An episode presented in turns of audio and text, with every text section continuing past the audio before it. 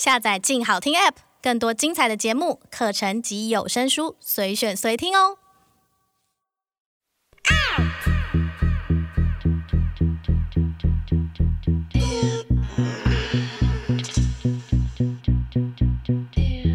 收藏之，阅读之，用耳朵阅读，聊天一个人的收藏。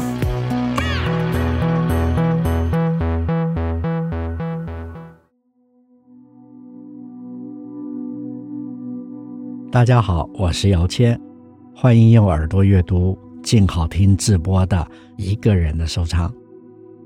延续上一期提到冷门艺术家黄吉先生的逝世，而引发了我在近三十年前自己收藏之初特别感动那一段文艺为核心的时代，以及黄吉先生作品相遇的缘分。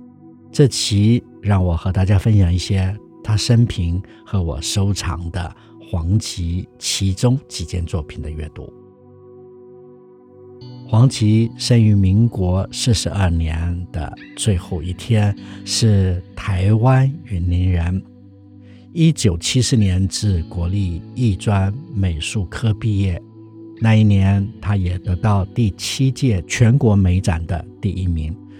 虽然他一直在台湾受教育，而他的创作在一九八九年也曾入选巴黎高等美术学院。他早期的绘画作品都带着一些超现实、史诗般的内涵，有着真实梦境多重的交换。当时的作品，我觉得有很多是让我联想到德国艺术家马克思恩斯特的作品。这位艺术家，他早年成名时，大家就把作品解释为超现实主义加上达达主义的混合。还被人誉为超现实主义界的达文西。马克思在作品上有许多很细节的纹路描述，这一点和八零年代黄吉的作品是一样的。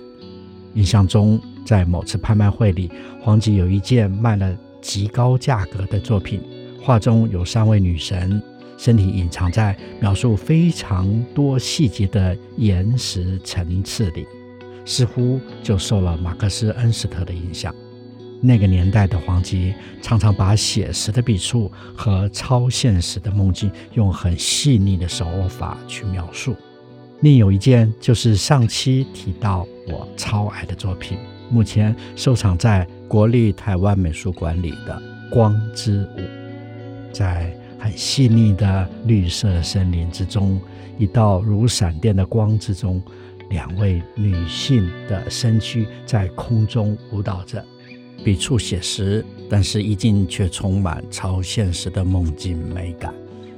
类似这种如梦如幻的幻想，却都以真实的笔触仔细的描写和创作。这也让八十年代黄吉一毕业就一鸣惊人了。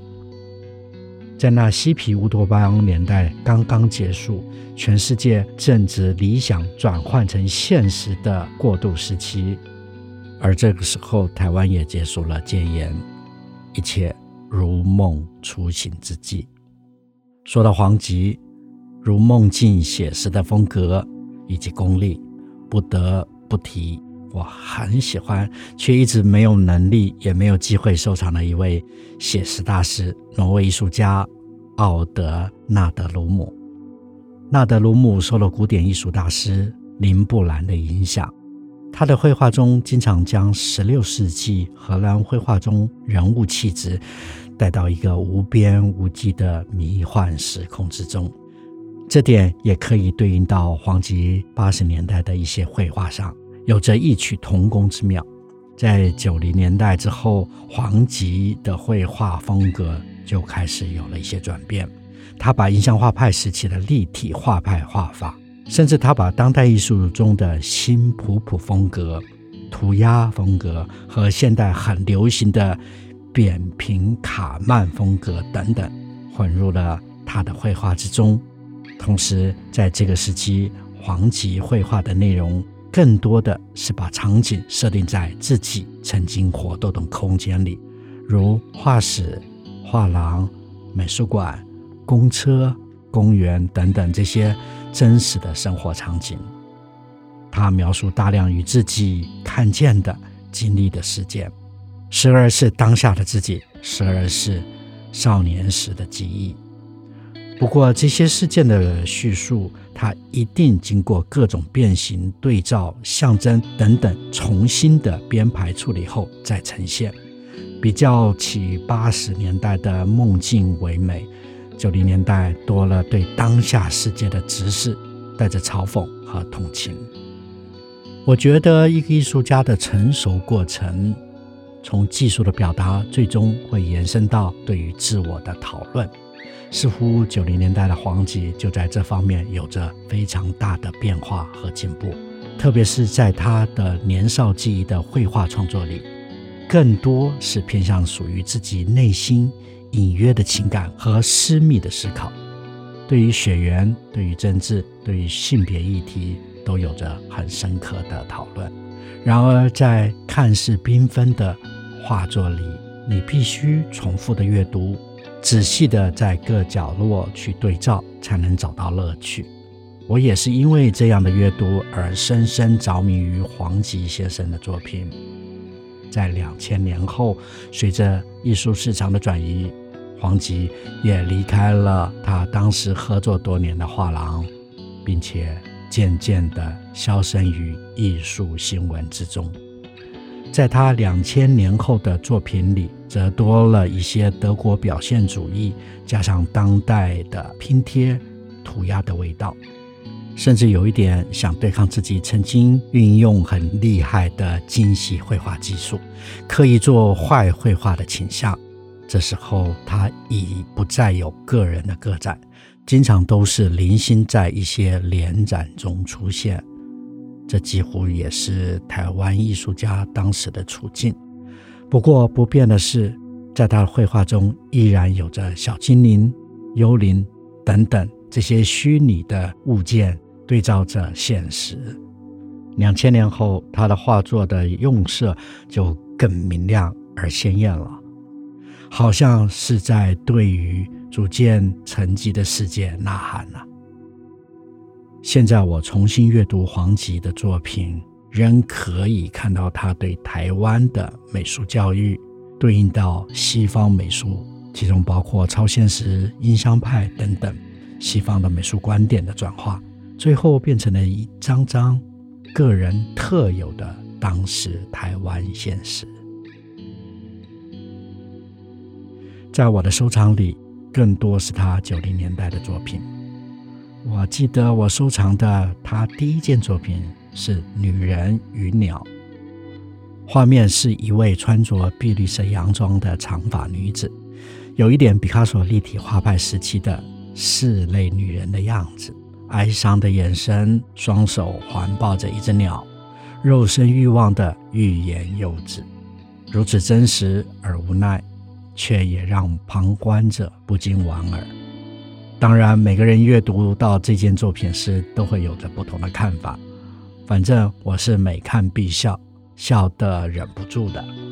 这是我收藏的第一件黄吉作品。之后，我幸运的有缘收藏了一件曾经在书本中阅读千万遍的一件作品，终于在拍卖会中收入在自己的收藏行列中。这件名叫做《美术馆事件》的作品。他所描写的，就是当时经济蓬勃的台湾造就而成的当时艺术圈的状态。权力拥有者伸手进入了公共文艺空间，是从来不能避免的无奈，直到今天也是没有改变的。在美术馆事件里所描述的美术馆空间，就呈现出这种尔虞我诈的复杂光影。画面中，C 位。是立体画派变形的怀抱婴儿的圣母图，一件被扭曲后的代表过去神圣的符号。在叠影重重的美术馆展览空间中，是另一场名利权力的博弈，而一角阴暗处有着被剪碎的痕迹以及窥探的人影，既荒谬又搞笑。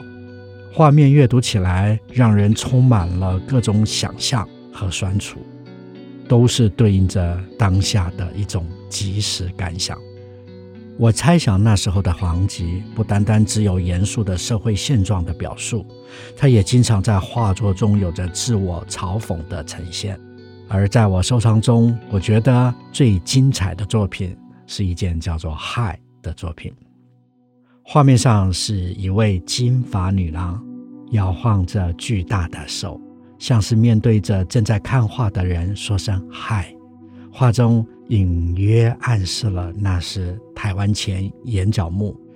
各画廊的兴起，身怀巨款进入艺术市场的大腕们，面对着艺术圈以及巧言令色加持的各种说明。每回看到这张画，我还是忍不住的猜想，当时黄吉在创作这件作品时，对于自己是个热门火红的艺术家身份，有着什么样的心情？艺术与商业的碰撞，在近日更是越来越热烈，甚至到了无底线的蔓延和算计。只是与当时台湾热闹的艺术市场对应起来，似乎有着未来的预言之感。所以我常常把美术馆事件和这件嗨放在我的书房，因为它是我的心头之好，也同时警惕着自己。两千年后，艺术市场真的有了很大的变化，特别是整个亚洲，当代艺术在菲律宾、越南、日本、韩国都有了很大的声量，而台湾却渐渐的边缘化了。在共同的竞技场——香港的拍卖会里，似乎台湾当代艺术家一直都占不到位置。随着投资风潮投向艺术市场之中。中国当代艺术变成了一个重要的标的。虽然亚洲各国的艺术家或多或少都可以得到自己生活区域的厂家支持，但是这一点就只有在日本和台湾见不到。例如，日本奈良美智、草间弥生等艺术家，更多的收藏者是来自于台湾或中国大陆等亚洲华人收藏家的支持，而台湾艺术家。却更为艰辛，只能在越来越小的台湾内部收藏市场里去挣扎求生，得不到务实的策略或开阔视野的向世界伸展的展示空间去发表。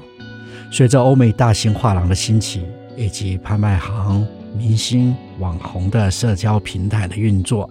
台湾新一代藏家更倾向于随着流量和名牌标签的大波浪而行。去收藏欧美当红的当代艺术，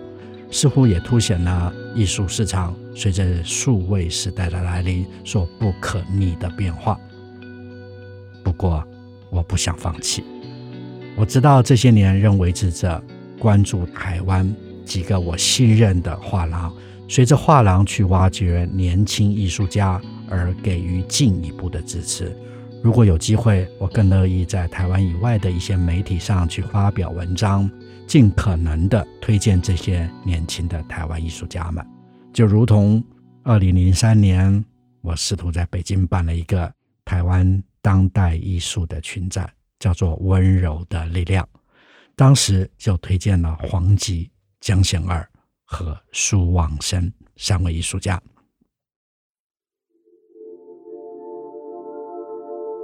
忘记的意义，往边缘外走去，也许是必然，也许是选择。后来忘记的动作，用一种不知不觉的仪式，忘记者和被遗忘者之间的不碰触，成就了另一个宇宙，重新开始的可能。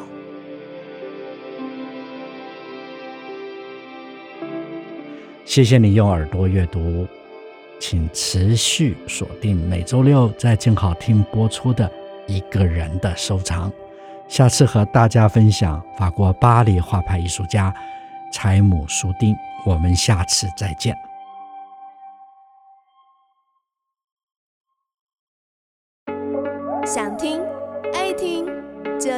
静好听。